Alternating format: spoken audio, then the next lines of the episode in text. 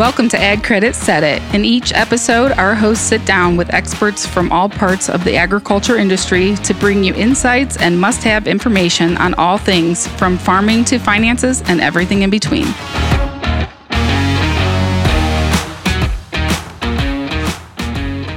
Welcome back to another episode of Ag Credit Set It. I'm Libby Wickstead. And I'm Phil Young, here to bring you another great episode. Now, Phil, I have one question for you. Are you a fake tree person or a real Christmas tree person? As of right now, I'm a fake tree person, and that's mainly just because my kids, because I feel like we'd have needles literally all over our house, and my dog would destroy it. And so yeah, we're a fake tree family right now, but hopefully someday a real tree family. How about you guys?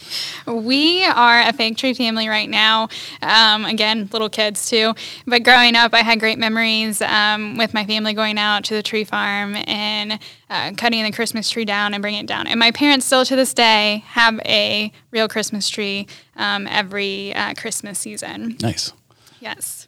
So we sat down with Jeff Reese from Kaleidoscope Farm, which is a Christmas tree farm near Findlay, Ohio, and we had a great conversation about agritourism on his farm and all the great things that they're doing, and also how his father started this farm uh, from a change in career, and then also now I had a succession plan, and now all four of the boys um, from of their family are running the Christmas tree farm. Yeah, it was just it's cool to listen. You know, you, you think of uh, Halloween and fall and doing pumpkin pumpkin patch type style stuff and going out and, and, doing corn mazes and stuff, but I never really think thought about hey, there's probably a Christmas tree version of this out there where you can go cut down your own Christmas tree do events for for Christmas, and, and this is what they do. So at Kaleidoscope Farms in, in Mount Cory, Ohio, they, they you can have a, a, huge experience with with cutting down your tree. So excited to, uh, for you guys to listen to our conversation with Jeff, and maybe you'll take a road trip and see him. Yeah, and I think the the bigger thing is too is that the challenges that they face of their growing season and how they um, are direct marketing to their um, consumers and just the pluses and the minuses of everything of just this uh, this tree farm and how different it is than what we know of row crops. So let's get to it. Welcome, Jeff. Thanks for having me. We're happy that you're here. Can you tell us a little bit about yourself and some background about your guys' farm? Yeah, I'm Jeff Reese. I'm with Kaleidoscope Farms. We have a uh, family owned Christmas tree farm in Northwest Ohio, and uh, we've been doing it for well, really, as long as I've been alive, I'm an identical twin. So my parents had two boys, and uh, my dad's dream was always to put us to work. And so he was trying to figure out the most labor-intensive operation he should he could come up with. And he had kind of settled on Christmas Tree Farm on some old pasture ground. It had never been tilled. He was big into you know conservation practices and things like that. And he was trying to come up with good ways to utilize land that wasn't necessarily good for typical farming. And so went out on a limb, purchased this land, uh, planted a whole bunch of trees, and then had uh, two more boys. So they planted the trees in the spring of 83. My brother and I were born in November.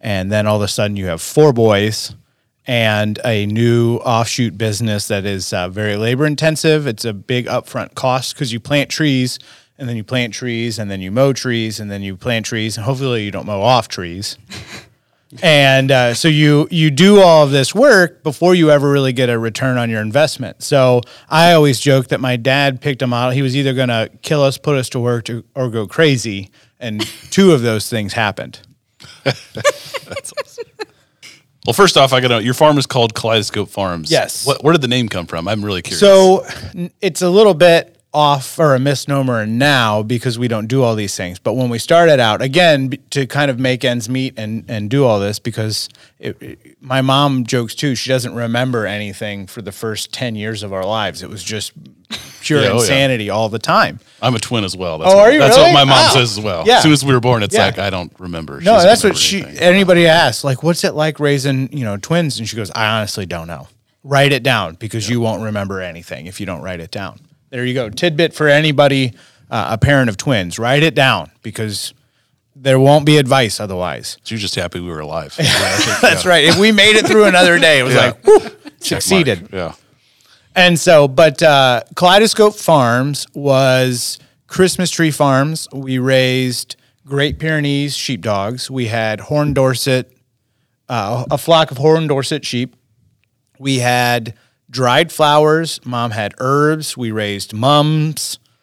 Uh, shiitake mushrooms is another weird one that we did, and we still dabble in the shiitake mushrooms. There's still some logs out in the woods that that produce some, and uh, but we did kind of all of these things. And again, you know, it goes back to the tree farm was still getting started, so we still needed lots of of jobs for the boys to do. So cutting dried flowers in the middle of August, or you know, doing things like that, and and keeping us busy all through the year before the farm officially opened we did a lot of those things. And as the tree farm has grown, most of those things have kind of died down quite a bit because it just there wasn't the tree farm kind of exploded and there really wasn't time to do those other things. Plus, boys and sports and all the stuff that we got into uh, that filled that that space for us. Gotcha. And where you, where are you guys located?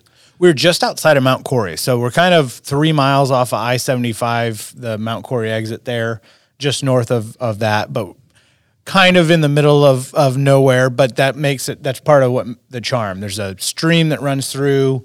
Uh, we have a bridge that crosses that. So some years you literally get to go over the river and through the woods to pick out your Christmas tree. That's awesome. Yeah. So, can you share like how long does it take you from like planting a tree to cutting it down as a Christmas tree? So we planted about 5,000 trees this year, which was the most we've ever planted. And then we had a drought. So we lost over a thousand of those, which which really stinks. But what that is is is we're anticipating a crop in eight to ten years Oh my gosh. for those trees. So in in a perfect world, if I could wait ten years for every tree that I planted, so say we lost a thousand, I'm going to replant those thousand trees this coming spring. So those will all be a year younger than the ones that now have an established root system. You know, they're they're they're they should be very well versed to survive adversity. So they they should thrive in a good year. so the ones we plant this spring are definitely going to be handicapped compared to those. So if I can wait 10 years and replant just a couple of years in between, then the first year trees should be 10, 12 foot tall, which a lot of people like. And then the the trees that I planted after that should be at least 8 to 9 years or 8 to 9 feet tall. So now I have every tree in that section should be sellable Okay. and then I can clean it out, replant it. But what ends up happening is we have to plant, we have to cut trees out maybe at eight years or nine years. And then I have six foot tall trees or five foot tall trees. So then I have to leave them, let them sit a year, get another foot taller or whatever. And so that the, the mapping out of all those things is not like if you mess up and you're like, I shouldn't have planted corn this year. Next year, you just fix it. I don't get that luxury. I have to wait to wait a decade and remember what my screw up was and then fix it. Mm, Varieties are that way. Pines like wet ground, fir trees like sandy ground. So sometimes it, it takes that rotation before you're like, shouldn't have planted those there. Yeah. How many? That was my next question. Is how many varieties do you guys have? So currently on our farm, we have Canaan fir, Fraser fir, which are we have a hard time growing because our uh, soil are actually very alkaline and they like very acidic. Fun fact: we used to have acid rain. When I was a kid, they talked about how all our monuments were going to be like eroded away because of all the acid rain. Now we have more alkaline rain, which then I have to combat because we have limestone and and all of that in our soil. So I actually have to add sulfur and acidic, you know, material to our soils to make our trees happy. Hmm. And it's just funny because you know we talk about environmentalism and you know we're on a farm, we do a lot of conservation programs. Well, a lot of those things are working. Nobody's really talking about those things, but we see it very deliberately in our soil sampling because we can't get our pH down to where the trees like it because we're combating literally the rain, which is kind of a crazy thing. Whereas 20 years ago, the opposite of that was true. So all of that plays in a factor, and we had to start sampling specifically looking at the acidity of the soil. But uh, Fraser fir are hard, but we can grow them. Concolor fir, which are unique because they're hypoallergenic and they have a citrusy smell to them. So you break the needle, they almost smell like a, a orange. Uh, we have white pine, Scotch pine, and those are sparing. Those are kind of the old guard of Christmas trees. They're a little more disease prone, a little more insect pressure, and we try not to spray for a lot of that stuff. So we mostly just eliminated a lot of those trees because of that. And then uh, blue spruce are becoming a problem with some blights and different things like that. So we have a few of those, but then Norway spruce and Black Hills spruce are another big Wow. of, of the varieties that we plant. And spruce trees are really beautiful, really smell awesome in your house, but they they just drop their needles a lot faster. So the whole tree is covered in needles. I always say they just have a lot more to give, and they and they do. Yeah. So do you? Is it a challenge for you guys to try to? I mean, is is the preference of people that want trees? Is it a specific variety they're looking for? Is that also a challenge to be like, hey, we're out of this specific variety, and they're like, well, I don't want any. you, know, you know, I don't like what you have. you Yes. know? So the, Yeah. I, I I'm thinking of a specific couple right now, and they come out every year, and they want a white pine. Mm-hmm. They, that's what they want. White pine have really flimsy branches. They don't hold heavy ornaments. So this couple has purposely kept the ornaments that fit on a white pine. They don't have heavy those porcelain. They just don't have them. They don't, or they put them on a different item. And so they they want a white pine. They know its limitations. They love it. They that's what they want. And we just don't always have really nice big white pine because of various reasons. And they say, well, we know one day we're going to have to pick a different kind of tree. but until that day, we want a white pine. I said, that's great. And then we have a handful of people that are just be like, well, we'll see you next year. And, you know, they'll mm-hmm. we'll put up the fake one this year and we'll come back next year when you have more of what we like. And they're not, you know, bad about it. But mm-hmm. some people, they like what they like. And if they can't get that, then they just don't get a real tree that year. Yeah. Which is too bad, but I, I understand it. As long as some people get a little little fired up. I can't make Oh, a- yeah, I believe that. I can't make a Christmas tree grow faster. I, I really do try very hard. You're kind of in the business of that. Yeah, yeah, I would love to be able Yeah. to make my trees grow faster, but yeah, it's always entertaining uh, at the end of the season. Not entertaining, but at the end of the season, you know, it's the somebody comes out and they're like, "Well, I want a ten foot tall Christmas tree," and I, I'm, I'm really sorry, I just I don't have any more of those left. I have really nice six foot tall Christmas trees, but I don't think that's going to work in your giant, you know, vaulted ceiling. So I, you know, I'm sorry, but those are the ones that go the fastest because they're the hardest to keep around. So with plant having a plant 10 years ahead, It's tough. how do you how do you plan for consumer preferences when you know what the preference is now, but how how can you guys project 10 years down the road? It's terrifying.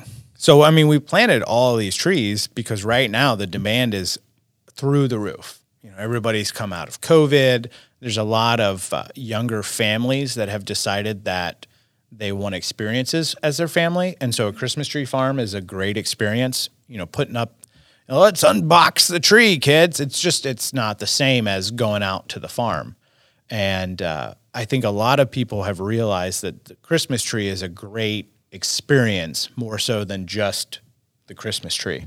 And so, but in 10 years, we could have all those trees and demand could actually be down. So then it's it's a balancing act. And what we're seeing on a national scale is that nobody prepared for this because 10 years ago there was an economic downturn there was a glut of christmas trees so these great big farms were basically selling them for pennies on the dollar because they just they, now they got instead of selling all their trees well we have all these left over. I have 15 i have 20 foot trees. And no I, you know what am i going to do with these?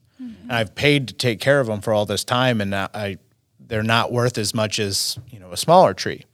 So that's difficult. But uh, right now we're seeing for sure that it is there's more demand than there are trees just on a on a national scale. And that is tough because as a farm we bring in we we can't grow them fast enough. So we bring in trees and basically all of our suppliers said sorry we don't have as many this year. You can't have as many. Now i i have been purposely backloading some of our own trees. So I, we're going to have enough this year to make it through and and prepared for next year. But you start getting three, four years out, you just really don't know you- what you're going to have. You can plan for it, you can think you're going to be okay, but there's it, it's just a it's faith is all it is. It's a faith and a prayer. So I guess with that, how what other things have you guys added to your farm to kind of bring people out and kind of combat maybe not having the the I guess the tree amount that you have that'll just bring people out and give them that type of experience. So yeah, we have uh, a horse-drawn wagon ride. We've had reindeer in the past. Reindeer become a bit of a problem to to keep around. So we're going to actually talk to a guy who has a family farm where he, you know his kids basically it's their jobs is to manage the, these animals and they have all this stuff. They're great people, but he's going to bring out some baby doll sheep and a couple of goats, and they have these kunekune pigs that are just they're they're like furry pigs. They're absolutely adorable. But last year he brought them out and they they rutted up our entire pasture area in a matter of hours, not wow. days, hours. And he said, "Oh no, no, that just should be fine." He, he thought we were exaggerating, so he drove by and he went, "I'm going to bring out some feed for those guys." Uh, I don't know why that's happening, but okay. So, but we try to have nativity style animals is important to us, you know, for the reason of why we do what we do. And um, I think kunekune pigs fall right into that. However, maybe not the rutting. So we're I think we're gonna have some goats this year instead. So some some baby doll sheep, some goats. Uh, we have a donkey, but it's actually currently residing at my brother's house, and uh, we don't know that we can transport him her back and forth. So goats, sheep, uh, uh, you know, cattle. We've had cattle. We have a whole nativity scene on occasion. So we try to do stuff like that. We have a scavenger hunt that my brother writes, and and you can wander around the whole farm. We try to do things in general because we want people to just enjoy the farm, and we want people to even if we're not picking out trees across the the creek, that you can still wander over the river and through the woods, and you can still kind of go check that out. Actually, one of our early tag events people were going through the woods and they were picking pawpaws down in our pawpaw patch. And there were people were like holding them up like they were trophies. And they were all like, they're like, look what this, I found this fruit uh, just growing wild.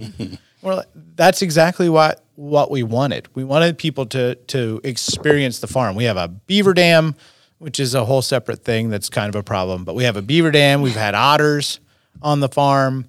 We just have stuff that people don't see in their day-to-day lives. And it's uh, it's unique to be able to walk around on the farm, and we have topography. Northwest Ohio is very flat. We have some some hills and things like that, so it make it nice, and uh, some wildlife that you just don't see everywhere else. So that that's a big thing for us is to just kind of experience the farm in its whole. One of the things I think I saw or read, you have gourd slinging. Yeah, yeah, we did that. fantastic. and I want to know more about that. Right. We did that for uh, our two tag days, and so it was a free. It was just free. So I think the you know the insurance folks probably were not super en- enthusiastic about that, but it was just a it was a free to do if you'd like, kind of a fun thing for the kids to do, and we put a, a boat out there. So there's nothing quite sweeter than listen to mini pumpkin just thwanging against a hollow boat. is a is a very rewarding. If you hit the target, it was very rewarding. the small things in life, Yes, right? right. Yeah, Yes, yeah. exactly right. Yep. And so, but we we really want to make an environment where people feel like they can come and stay and enjoy the farm. Because what we find is there's always people they show up, they want to get their tree and they want to get out of there. And and that's fine. I mean, we're a business. We we need to accept that people want to do that. But really, the people that come and then you see them and then you see them again and then you see them again and then all of a sudden they're eating a sandwich in the back of the truck with their Christmas tree loaded and they're like, "Yeah, hey guys, still here." Great. That's exactly, you know, bring a picnic, stick around, hang out because ultimately, you know, you're buying a Christmas tree, but you're really buying that experience. You can go to Lowe's and you could probably buy a little cheaper tree. Maybe not, depends on the tree. But uh, but it's just what we're selling is that experience and that family atmosphere.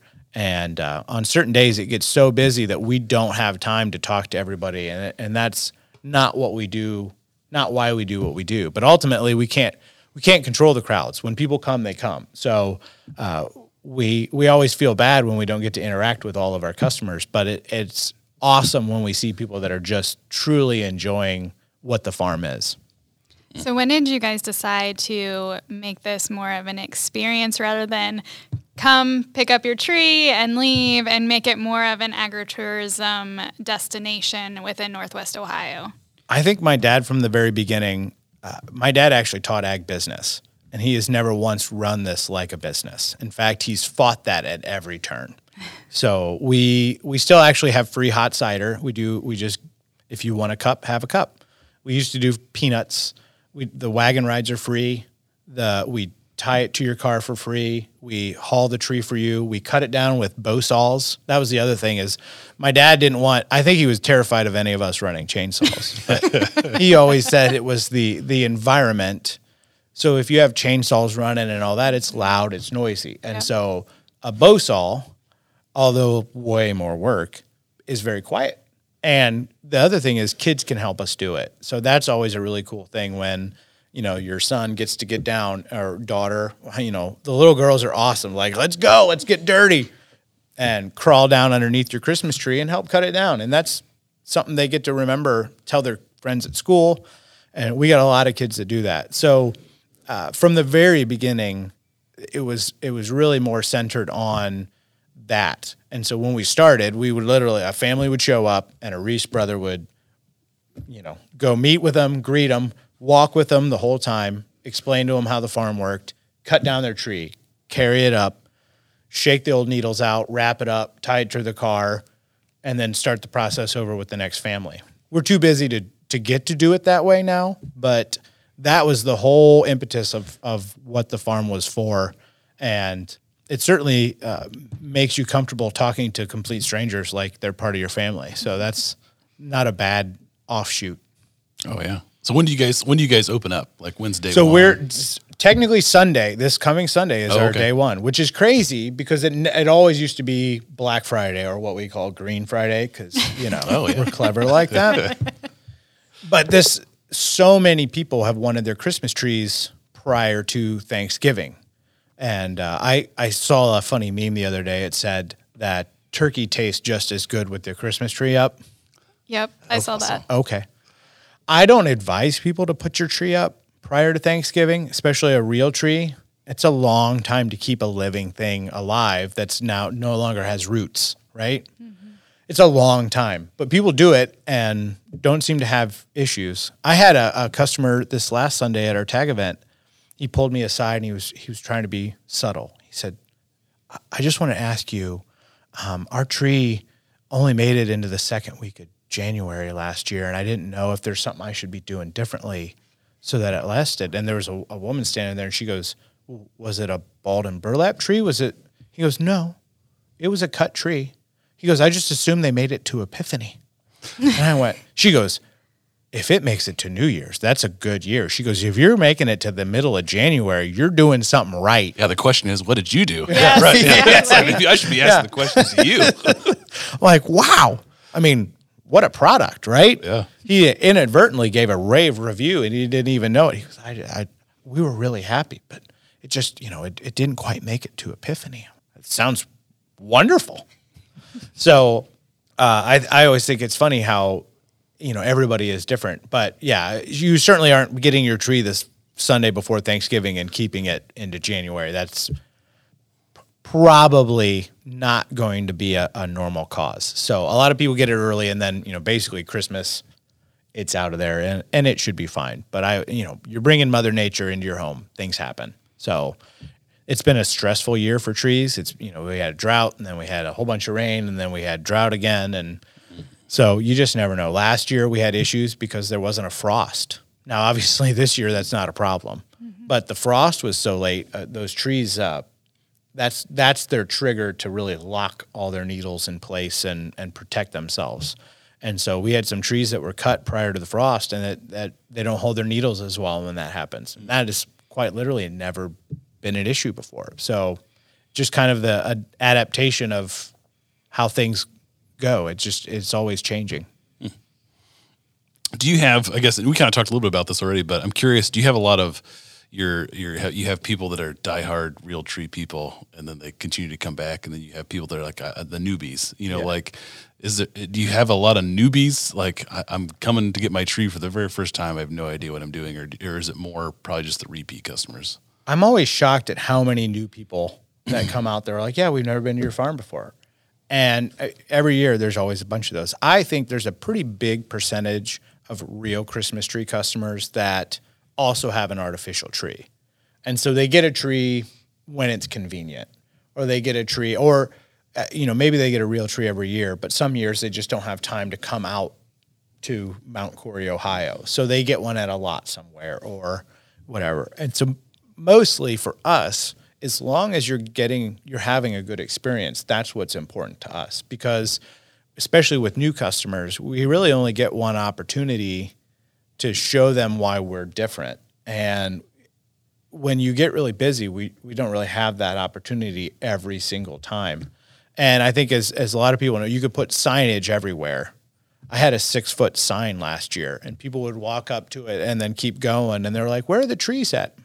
It says it on the sign that you looked at.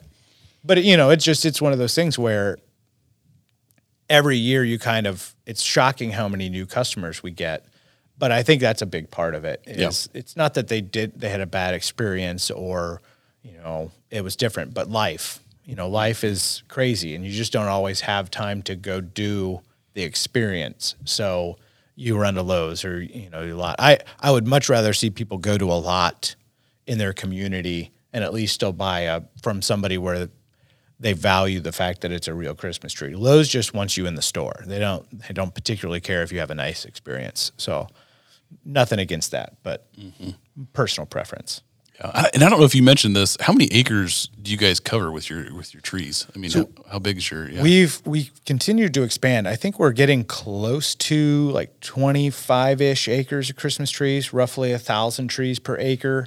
So okay, the original farm was a total of fifty five acres, and so we had maybe five or eight acres of trees, and so we've we've expanded drastically from that. But we have a couple pipelines that run through. We have a couple places, you know, we have some interesting hurdles to overcome that where we can't plant trees. We have conservation reserve ground, we have a wetland area, we have uh, the creek that runs through. So we have a lot of you know area to cover, but we don't have Christmas trees on all that. We actually tried uh, ridges. We we tilled up and we made ridges in the floodplain, and it it survived for eight years and we had big beautiful fast growing awesome trees and then in 07 the flood came through and three feet up of every single one of those eight nine ten foot trees was totally covered in debris oh, wow. so we had to go through and and brush off and clean off all of that in that 95 degree 100% humidity it was just terrible and then we lost about a thousand sellable trees. Wow. And so it's to be honest, from 07 on, we've been still playing catch up even all these years later because when you lose that many trees that are of sellable size, you just you can't just blink and, and recuperate that. That's that was a big deal. So oddly enough, we're we're finally going to be reselling or finishing out a section of the replant from from all of that this wow. year. Well, lastly, here, I think the last question I have for you would be Do you have any advice for anybody that is wanting to diversify their farm in, I guess, a non traditional crop? And then also how, um, how to take that and make it an agritourism destination? So, I mean, I think the biggest thing is, especially with agritourism, you can go about it two ways. You can go about it strictly from a business and I can do it this way. I can make money. I can bring people on the, you know, bringing people to your farm is an inconvenience, right? Like when people come to your property and they feel like they can just, you know, go wherever they want and do whatever they want, it can be a huge inconvenience. So you kind of have to have that mindset. So then your, your, your question is, do you do it strictly as a business to make money or do you do it as an experience where you can make money, but then also you have that kind of rewarding. And so maybe it's not as as efficient, but you do some things that, and I think in general, agriculture and agritourism is is tends to be more that way. It's not efficient, but it's better, right? Mm-hmm. So, but th- those are the choices you have to make because ultimately, you know, if you're building a rental hall, if you're building if, an event center, if you're doing any of those things, people are going to be on your property. And so they're going to feel like they can do whatever they want once they're there. So you either have to accept that or you have to spend a whole lot to rope off, you know, cordon off areas, however you do that. But I but then you lose some of the charm of of what makes the agritourism such a unique and and cool thing. So we have chose to just kind of allow people to do that. But uh, because of the space in the area, it's it's also hard to manage because we have a ton of space for people to cover. So we have to mow it, clean it, keep it nice.